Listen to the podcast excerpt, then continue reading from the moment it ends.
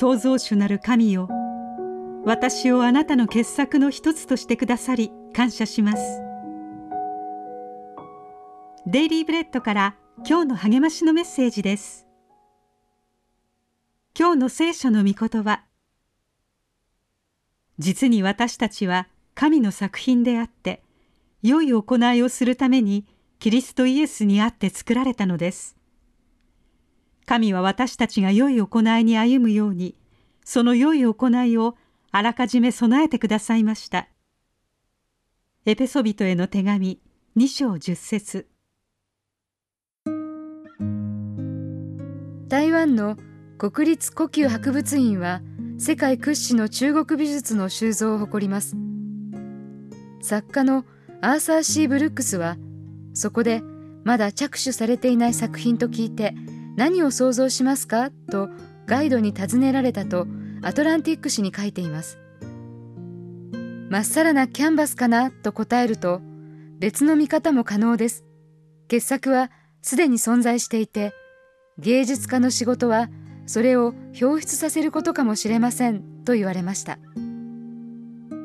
エペソビトへの手紙2章10節の作品という単語はギリシャ語のポイエマで出来栄えとか傑作とも訳される一方英単語の詩ポエムにもつながります。つまり神の生きた詩が私たちでした。ところがそれが分かりづらくなったのは自分の背きと罪の中に死んでいたからです。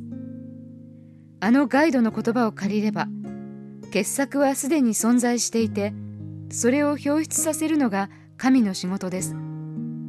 実際憐れみ豊かな神は私たちを生かしてくださいましたと聖書が語るように神は私たちを回復させておられます。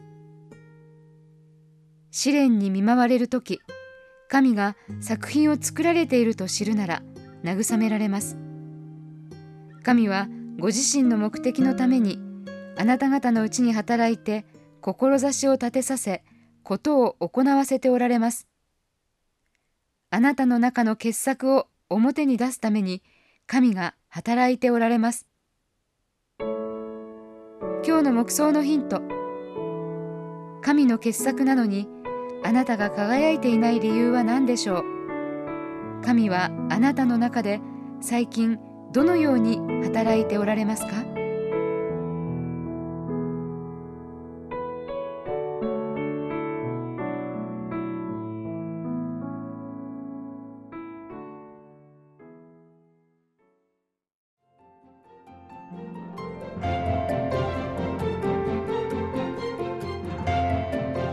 今日のお話いかがでしたか？